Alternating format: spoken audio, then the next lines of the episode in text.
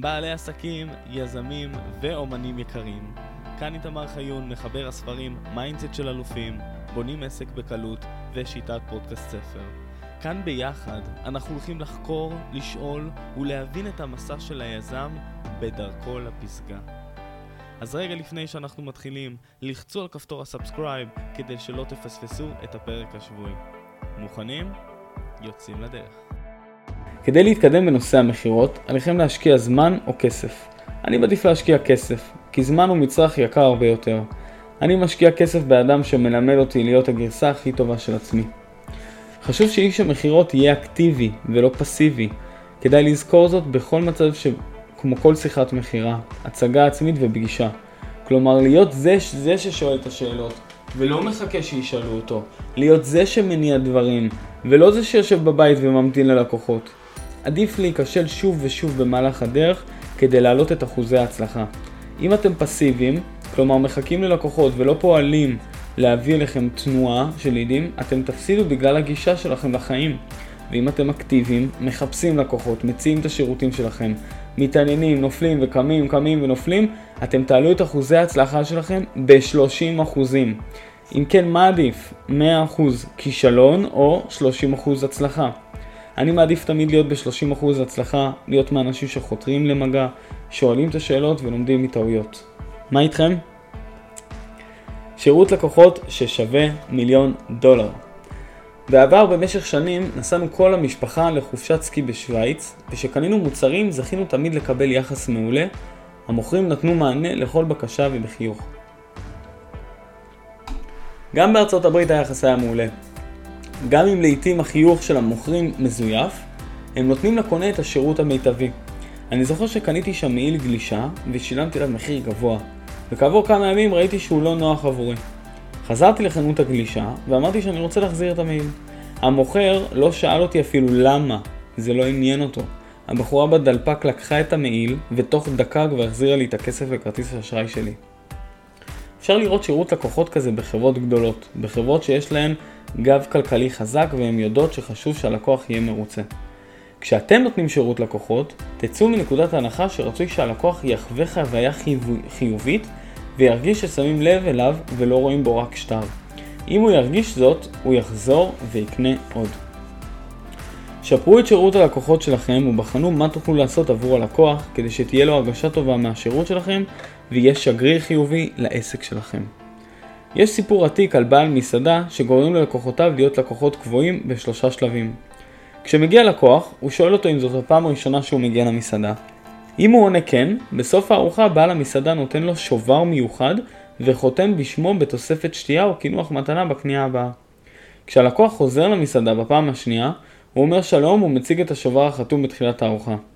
לפי החתימה המלצר יודע שהלקוח הגיע פעם שנייה, ובסיום הארוחה הוא נותן ללקוח שובר נוסף שמקנה לו 30% הנחה על המנה השנייה בתפריט. הוא חותם על השובר בחיוך ענק והלקוח יוצא לדרכו. כשהלקוח מגיע בפעם השלישית, הוא מציג פעם נוספת את השובר החתום בתחילת הארוחה, ואז קורה משהו מעניין. הלקוח מביא איתו את בת זוגתו, שנעשתה שגריר חיובי עבור בעל העסק. לפי המחקר של בעל העסק, אם הלקוח חוזר שלוש פעמים לאותה מסעדה או בית עסק, הוא הופך להיות לקוח קבוע ושגריר נהדר. הלקוח יביא את בני משפחתו, את חבריו, את הקולגות שלו מהעבודה, ובזאת יגדיל את מאגר הלקוחות בעסק. כשהלקוח אינו מרוצה מהשירות שלנו, הוא ממורמר ופוגע בשם הטוב שלנו, זה הדבר הגרוע ביותר שיכול לקרות לנו בעסק. אתם מכירים את הפסוק טוב שם טוב משמן טוב מיום היוולדותו? טוב שם משמן טוב ויום המוות מיום היוולדותו. הפסוק הזה מדויק. עדיף שנאבד שמן או כסף, העיקר לשמור על שמנו הטוב. תזכרו בשירות לקוחות הכי טוב שקיבלתם בחייכם, למשל מלון או בבית קפה או כשקניתם מזגן בחנות חשמל. תיזכרו באיש המכירות או במלצר ששירת אתכם ותבינו אילו פעולות הוא עשה, פעולות שגרמו לכם להרגיש טוב כל כך. בכל מקום שאני קונה מוצר כלשהו, אני מקבל תובנה או שתיים לגבי השירות, אם הוא טוב או אם הוא לא טוב. כשנותן השירות מקבל את פניי בחיוך ענק, הרושם הראשוני שלי ממנו מעולם מעולה משום שאני אוטומטית מתחיל לחייך וזה גורם לי אושר. לאחר מכן, כשמבינים אותי לעומק, שואלים אותי שאלות ענייניות כדי לתת לי את השירות הטוב ביותר ולגרום לי להיות מרוצה. ובסוף, כשנותנים לי הנחה, שובר מתנה, שירות VIP, כדי שארגיש מיוחד ויוצא מן הכלל. בדרך הזאת נותני השירותים שובים את ליבי ואת כספי, וכך אני הופך להיות שגריר של הרבה בעלי עסקים. ובדרך זו גם אתם יכולים לשפר את השירות הלקוחות של העסק שלכם. זכרו, הלקוח אינו תמיד צודק, אך הוא חייב תמיד לקבל יחס מיוחד מצידנו. אתם זוכרים שירות מיוחד שקיבלתם במקום מסוים? אם כן, כתבו לעצמכם איך הרגשתם ומה גרם לכם להרגיש בצורה כזאת. לאחר מכן כתבו שלושה דברים שתוכלו להעניק חינם ללקוח כדי לשפר את השירות שלכם. יצירת קהילה את מכינת 10K ב-30 יום התחלתי בתור משפך שיווקי, מוצר אפס בפייסבוק, ועם הזמן נבנתה קהילה של בעלי עסקים שמעבירים ידע וכלים ביניהם, יוצרים שיתופי פעולה ואפילו סוגרים עסקאות יחדיו. זאת הקבוצה הקהילה שלנו בוואטסאפ, למי שלא חבר בה מוזמן להיכנס, זה דרך האתר. כשחיפשתי בוויקיפדיה את המושג קהילה, הבנתי שאפשר לפרס את המושג בכמה אופנים. מצאתי שקהילה היא קבוצה של אנשים באזור גיאוגרפי מסוים תחת אותו שלטון. כיום יש לנו אפשרות להיות חברים בקבוצות וואטסאפ, בפחות משנה לי אם מישהו מהקהילה גר בבאר שבע או בחיפה, העיקר שיהיה נוכח בקהילה וייתן מעצמו עבור הקהילה. תחת אותו שלטון, כן, אני הבעלים של הקהילה ויש ספר נהלים וחוקים ברור מאוד. אם מישהו מפרסם דברים שאינם הולמים, אני מיד מוציא אותו מהקבוצה. ואם מישהו מקלל או עונה בצורה בריונית, אני יודע שאין מקום לעברייני מקלדת בקהילה, ולכן חשוב שלמנהי הקהילה יהיו נהלים ברורים. כשתקימו קהילה, תתחילו להקים אותה עם גרעין איכותי של אנשים. אם יש בקהילה אלף אנשים ורק שניים חמישה מעורבים, כנראה שמשהו לא עובד והיא לא תחזיק מעמד לטווח הרחוק. אם יש 100 אנשים בקהילה ויש 10 עד 20 אנשים מעורבים, זה אומר שיש גרעין חזק. ואם לא תוכלו לתת להם מענה מיידי, יהיו עשרה חברים נוספים שיוכלו להיות לצדכם כיד תומכת. אם הקהילה תגדל ל-200-300 איש, גם הגרעין צריך לגדול ולעשרות אנשים צריכים להיות מעורבים ורוצים לקחת חלק ולהרגיש שייכים. אז איך בונים קהילה?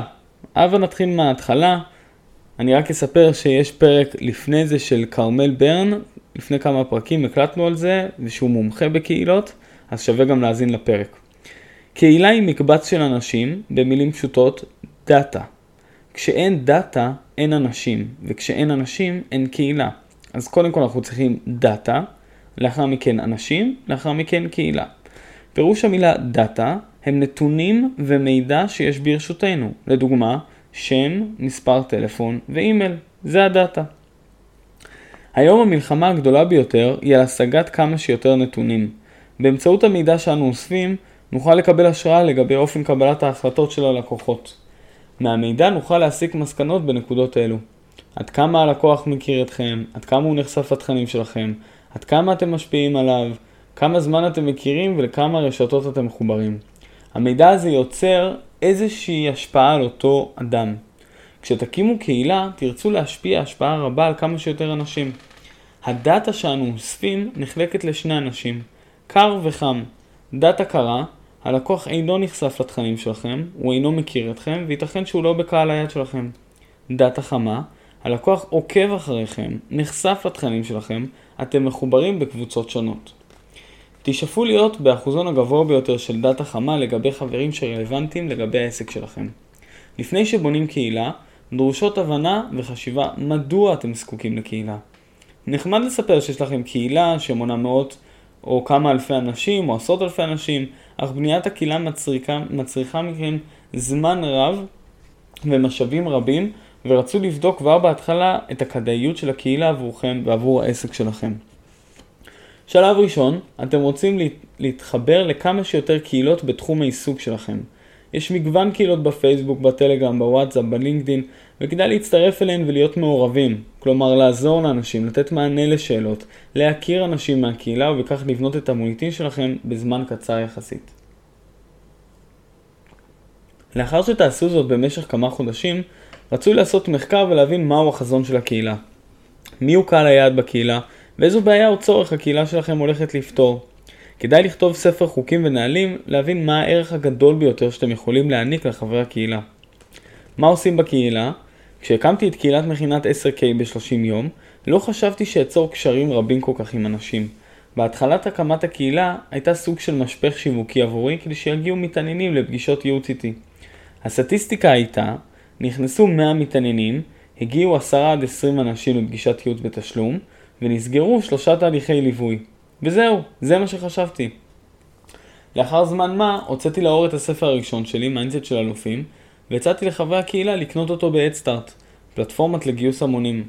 בעקבות הפרסום פנו אליי חברי הקהילה שיש להם תחנות רדיו, וביקשו ממני להגיע אליהם ולהתראיין. אחרים רכשו ספרים ותשורות נוספות, וחלק מהם אפילו שיתפו פעולה ומכרו עבורי את הספר. קהילה היא מעבר לכסף. קהילה היא קבוצה של אנשים שככל שתיתנו להם יותר ערך ויותר מעצמכם, הם יחזירו לכם פי כמה וכמה מבלי שתבקשו. ערכי הקהילה שלי, כמו שאמרתי לכם, זה יצירתיות, חברות, אמינות והתמדה. חישבו מה מניע אתכם, ולאחר מכן חישבו איך לגייס את האנשים הראשונים אל תוך עולמכם. אם תזדקקו לעזרה בבניית קהילה, כמובן שאל תהססו לפנות אליי. storytelling כדרך חיים. לאחר שתבינו מהם המרכיבים הבסיסיים לבניית קהילה, חשוב שתתחברו לסיפור שעומד אחרי הקהילה שלכם. storytelling הוא מושג שתורגם מאנגלית ופירושו ספר לי סיפור. כששמעתי בפעם הראשונה ש-70% מהזמן שלנו אנחנו מספרים סיפורים, לא התפלאתי. אנחנו באמת רוב היום מספרים מה קרה לנו. הן דברים אקטואליים שקרו לנו, הן משהו שקרה לנו בשבוע שעבר, או משהו שנעשה בשבוע הבא. למשל חופשה שנצא עליה בקרוב. אגב, יום, יום ראשון הקרוב אני נוסע לסיני לקורס קייט, אז הנה אני מספר סיפור.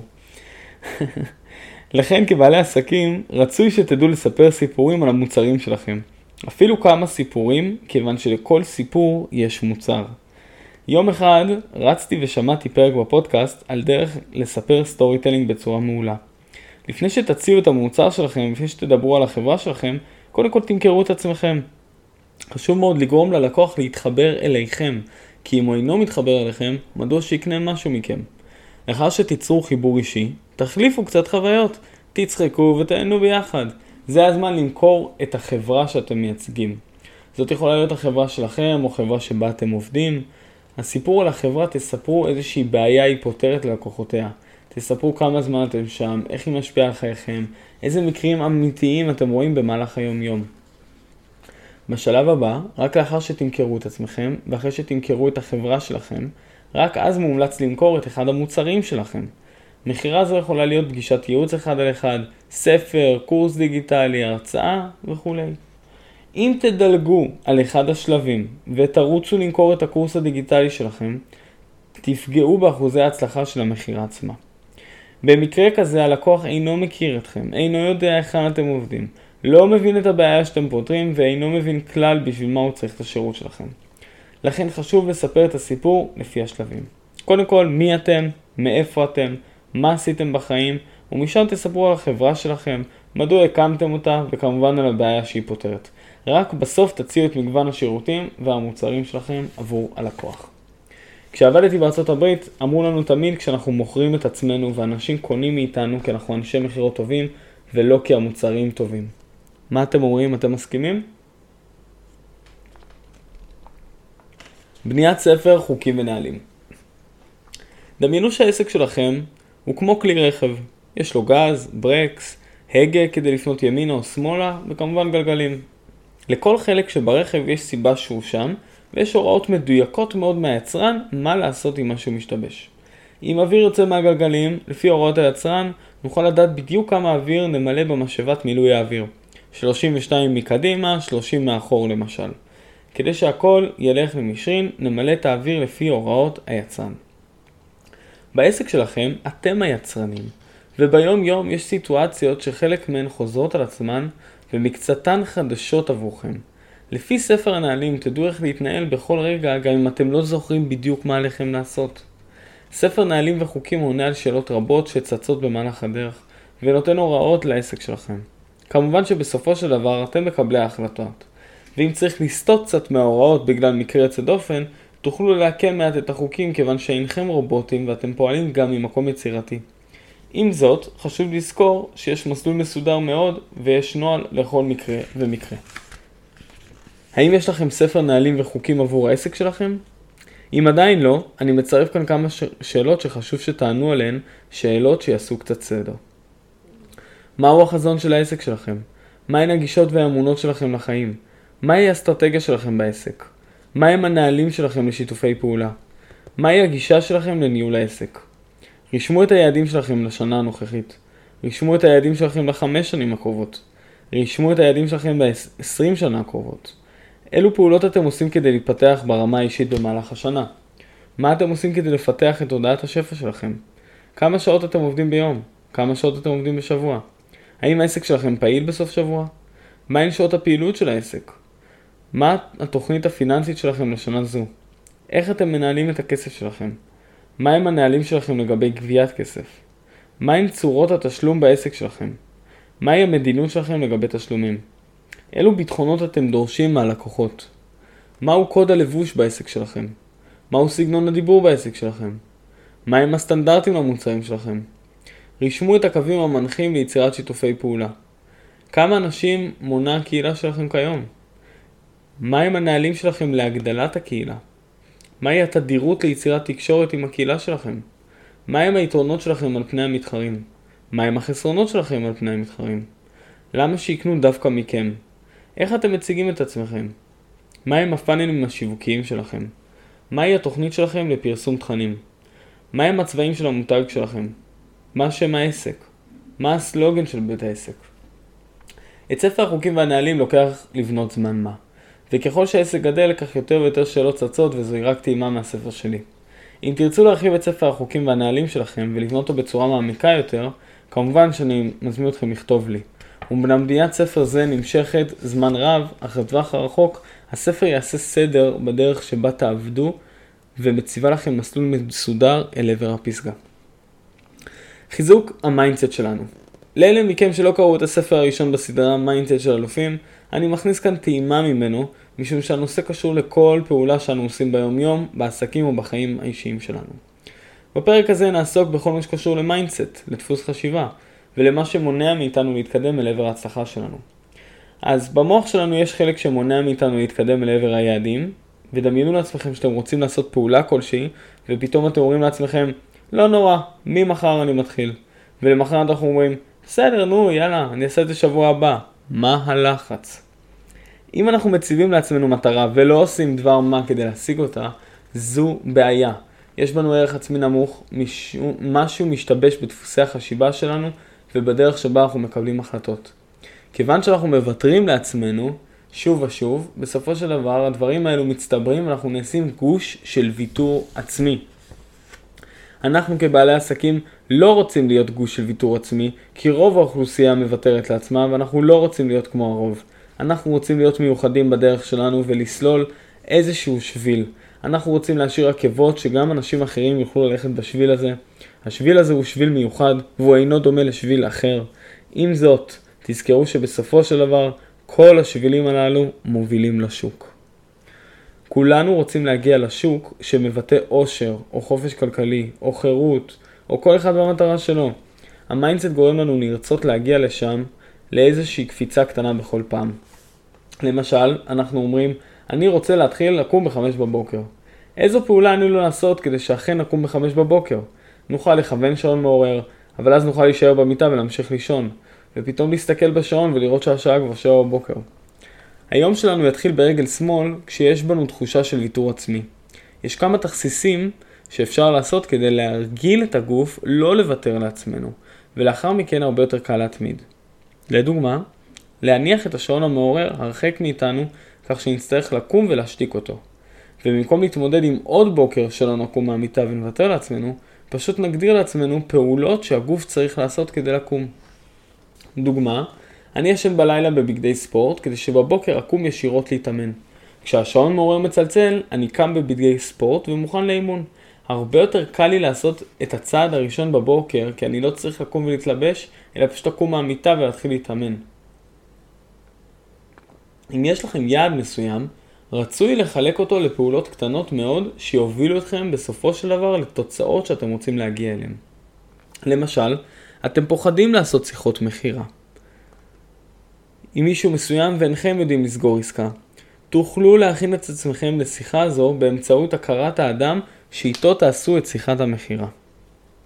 התמקדו באדם הזה, חיקרו אותו לעומק, הבינו מי הוא, בן כמה הוא, מהיכן הוא, באילו מקומות הוא מפרסם את עצמו, כמה זמן הוא בעסקים, מהם הצרכים, הבעיות והכאבים שלו, ואיפה הבעיות שלו נמצאות, והשתדלו להבין ולהכיר את האדם לפני שתשוחחו איתו.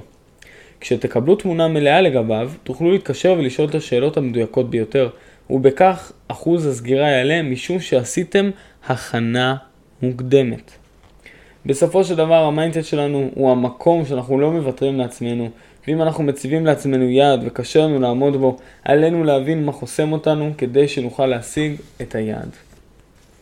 בעלי עסקים רבים טועים, הם אינם מבינים מדוע הם לא מצליחים למכור, אז הם מורידים את המחיר. אך המחיר אינו הבעיה, המחיר הוא רק מספר. רצוי מאוד שתבינו, את, שתבינו אם המוצר או השירות שלכם באמת נותן מענה על הצורך מסוים. ואם כן, תעטפו אותו כדי שיראה אטרקטיבי וייתן תוצאה ברורה ללקוחות שלכם. בסופו של דבר, חשוב מאוד מה אתם עושים ביום יום שלכם כדי לחזק את ה mindset. כדי שבשיחת המכירה תהיו יעילים יותר, כדי שתתעוררו מוקדם יותר וכדי שתקבלו החלטות בצורה טובה יותר. ככל שתלמדו לבטוח בעצמכם, כך תחזקו את יכולת קבלת ההחלטות שלכם.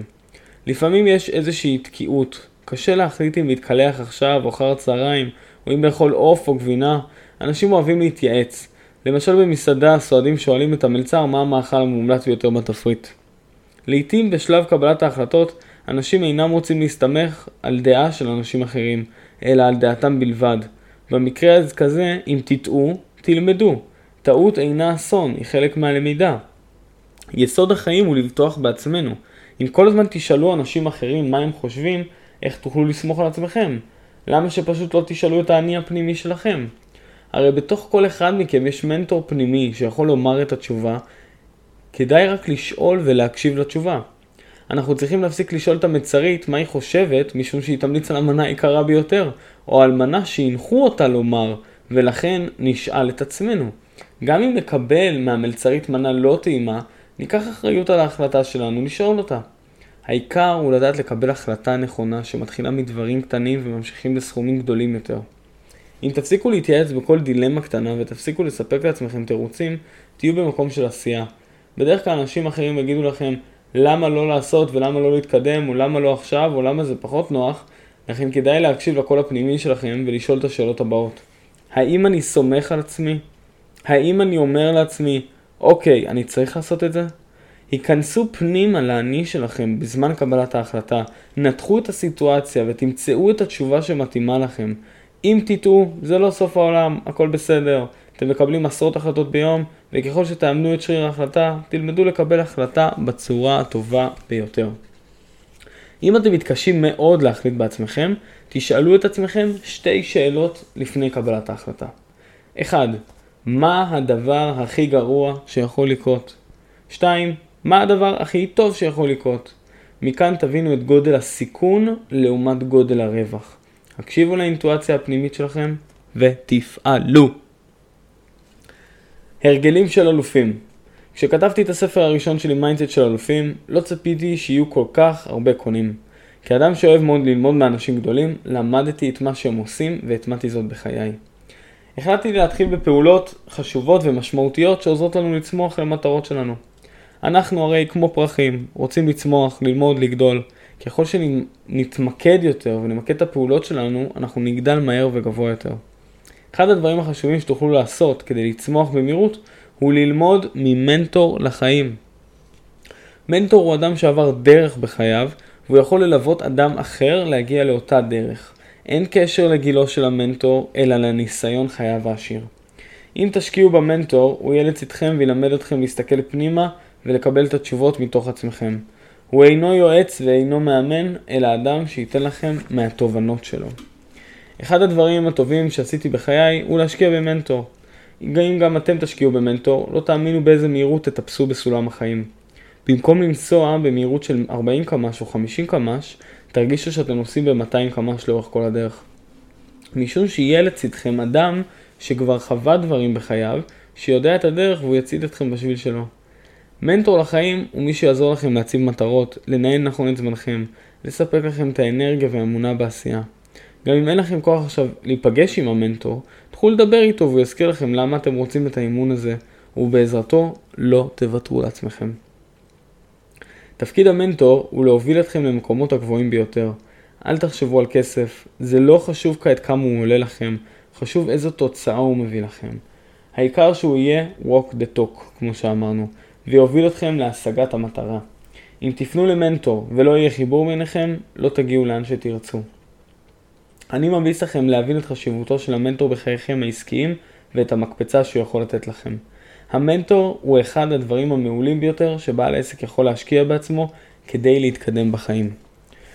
חופשה לצורך השראה כידוע, כל כלי רכב צריך הפסקה בנסיעה, רענון, עצירה לתדלוק, בדיקת שמן, מים, צמיגים ואולי גם טיפול עשרת אלפים לפעמים. גוף האדם הוא כלי הרכב שלנו, הוא המכונה המשוכללת ביותר בעולם. המכונה הזאת מורכבת הרבה יותר מכל רכב, מכשיר אייפון או חללית. כשהגענו לעולם, לא קיבלנו הוראות הפעלה מהיצרן, פשוט התחלנו לחיות ולמדנו במשך הזמן על עצמנו, ואנחנו כל יום לומדים, לפחות רובנו. אנחנו חווים הרבה סיטואציות בחיינו, חלק מהן חיוביות וחלקן פחות, וכדי שנהיה במיטבנו אנחנו חייבים לעשות הפסקה מדי פעם בפעם, מומלץ לצאת למקומות חדשים, לפגוש אנשים לא מוכרים ולהיפתח שוב את חושנו כדי שנוכל ליצור השראה. אני זוכר שפעם הייתי זקוק מאוד להפסקה, משום שהרגשתי שהמנוע שלי, המוח, מתחמם ובעוד שנייה הוא יעלה באש. עבדתי 11 שעות ביממה, 7 ימים בשבוע, והרגשתי שאני חייב הפסקה. לא הייתי יכול להמשיך ככה, זה לא היה חיים מבחינתי. קניתי כרטיס טיסה לשוויץ היפה, לשבוע שלם של חופשק... חופשת סקיים משפחתי בערי האלפים. החופש והמהירות הגלישה החזירו לי את החיים. הרגשתי מפוצץ אנרגיה והתוצאה לא איחרה לבוא. כשחזרתי לעבודה, שיניתי הרבה דברים בדרך שעבדנו בחברה, שיניתי את שעות העבודה שלי, והתחלתי להיות יעיל הרבה יותר. משם החברה צמחה וגדלה, וחוקקתי בספר החוקים של חיי, שכל חודשיים שלושה אני יוצא לחופשה. כשתאפשרו לעצמכם חופשה, תכניסו לחייכם במודע או שלא במודע, אפשרות להסתכל על חייכם ממעוף הציפור. ושם מלמעלה יתחילו לעלות השאלות האמיתיות. מה אני רוצה שיקרה בחיים שלי? לאן אני שואף להגיע? מה הם 100 החלומות שאני רוצה להגשים? מה אני רוצה להשיג כבר השנה? לאט לאט, לאחר כתיבה ודיוק של הדברים, ממש כמו בווייז, תפנו לפתע ימינה ותעשו מחשב מסלול מחדש, לפי הרצונות והשאיפות שמניעות אתכם בבוקר. אחד הלקוחות שלי אמר לי פעם שהמטרה שלו היא להרוויח כסף. הסברתי לו שהוא מבולבל, כסף הוא אמצעי להשגת המטרה, כסף הוא בסך הכל אנרגיה. בעבר האנרגיה הייתה מלח, יהלומים, זהב, וככל אלו אינם מטרתנו בחיים. המטרה שלנו היא להגשים את הרצונות והשאיפות שלנו, להיות הגרסה הכי טובה של עצמנו ולפעול להמשכיות כדור הארץ. אז מהי המטרה שלכם? שיתופי פעולה מובילים להצלחה. כשפתחתי תיק אצל רואה החשבון שלי, ישבנו במשרד, שתינו קפה ודיברנו על החיים. כששוחחנו, שאלתי אותו שאלה פשוטה, כפי שאני שואל את רוב בעלי העסקים שאני עובד איתם, נוכל לעשות שיתוף פעולה? שיתוף פעולה הוא אחת הפעולות המעשיות והחשובות שתוכלו לעשות בעסק שלכם. בעלי עסקים רבים אינם מבינים את המשמעות של שיתוף פעולה, ולכן הם לא מצליחים לייצר שיתופי פעולה איכותיים שיזרזו את הדרך שלהם להגיע ליעדים. רואה החשבון חייך אליי וענה שכמובן הוא ישמח לעשות איתי שיתוף פעולה. הוא יתגמל אותי על כל הכוח שאפנה אליו, ואני אתגמל אותו באחוזים על כוח, כוח שהוא יפנה אליי בחזרה. כדי לייצר את השיתוף הפעולה הזה באופן, בצורה מסודרת, אמרתי לו שעל כל הכוח שיפנה אליי, הוא יקבל 20% עמלה. ובחישוב מהיר, אם נעבוד בשיטתיות, ואם הוא יפנה אליי עם אחד או שניים לקוחות ביום, הראיתי לו שהוא יוכל לייצר הכנסה נוספת של עשרות אלפי ש"ח. כדי שנוכל ליישם את הדברים ולא נשאיר אותם באוויר, עלינו לחתום על חוזה שמסכם את ההסכם שלנו ומבטא רצינות משני הצדדים.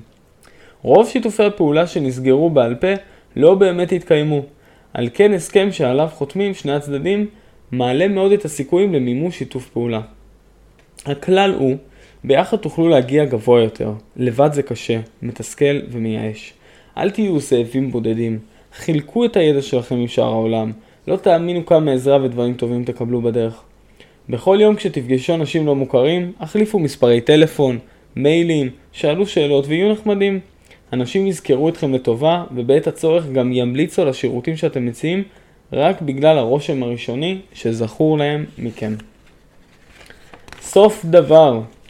אז חשוב לי שתפנימו מהספר גורם חשוב מאוד. בניית התשתיות בעסק שלכם היא הפעולה החשובה ביותר כדי לקדם את עצמכם אל עבר היעדים והמטרות. אם אין לכם דרך לגבות כסף, מבחינתי אין לכם עסק. רוב העסקים שנופלים או שאינם שורדים הם עסקים שמתנהלים בדרך הישנה, מזומן, צ'קים וכולי. כיום אפשר לשלם בהוראת קבע, לקבל הלוואות באמצעות גורמים חיצוניים כמו בנק ירושלים או בלנדר, למשל שמממנים עסקאות גדולות גם של 50 אלף שקלים בהחזר חודשי של 1,000 שקלים בחודש. הפחדים שלנו ודרך ההתמודדות שלנו איתם הם המשפיעים על התוצאה הסופית בחיינו. אם תחזקו ותטפחו את המיינדסט שלכם קצת בכל יום, תראו תוצאות נהדרות בעסק שלכם. אני מאחל לכם הצלחה בהמשך הדרך, ומזמין אתכם לקרוא את הספר השלישי בסדרה שיטת פודקאסט ספר, שיעזור לכם לכתוב ספר בזמן קצר מאוד, ובעזרתו להגדיל את המוניטין ואת האוטוריטה שלכם בתחום ההתמחות שלכם. כמובן שאם אתם מעוניינים לפתוח עסק או לקדם את העסק שלכם, אני מזמין אתכם להתקשר אליי ולשאול כל שאלה, תמיד אשמח לעזור. אז אפשר לפנות ישירות לטלפון שלי שזה 0544-377-361 אפשר לאתר אינטרנט שזה איתמרחיון.co.il זה itamar-hayun.co.il וכעת לאחר שלמדת לבנות את התשתיות של העסק שלך, אני גאה להזמין אותך לקרוא את שאר הספרים בסדרה הזו. כמו שאמרתי לכם, אה, ספר מיינדסט של אלופים, למי שלא קרא עדיין, זה בניית התשתיות של החיים שלנו כאנשים, כבני אדם. הספר הזה, עכשיו שהקראנו אותו, זה התשתיות העסקיות, והספר הבא, לכבוד פרק 100, אה, אני אעשה איזשהו משהו מיוחד לדעתי. זהו, אלופים, אז אם אהבתם את הפרק, אני אשמח לשמוע מה לקחתם מהפרק הזה, איך הוא היה עבורכם. תדרגו אותו, שימו עליו חמישה כוכבים, תשלחו אותו לחבר או לחברה, תעשו סטורי, תתייגו אותי. אה, אתם מוזמנים, אתם לא נמצאים בקבוצה בקהילה, תצטרפו לקהילה, נכנסים לאתר שלי, משם יש כפתור ישירות לוואטסאפ, נכנסים לקהילה, וזהו אלופים, איזה כיף, אני לא מאמין שעשינו את זה, זה היה פשוט פשוט פשוט מדהים. אוהב אתכם, וממש ממש אשמח לשמוע ולהכיר אתכם יותר.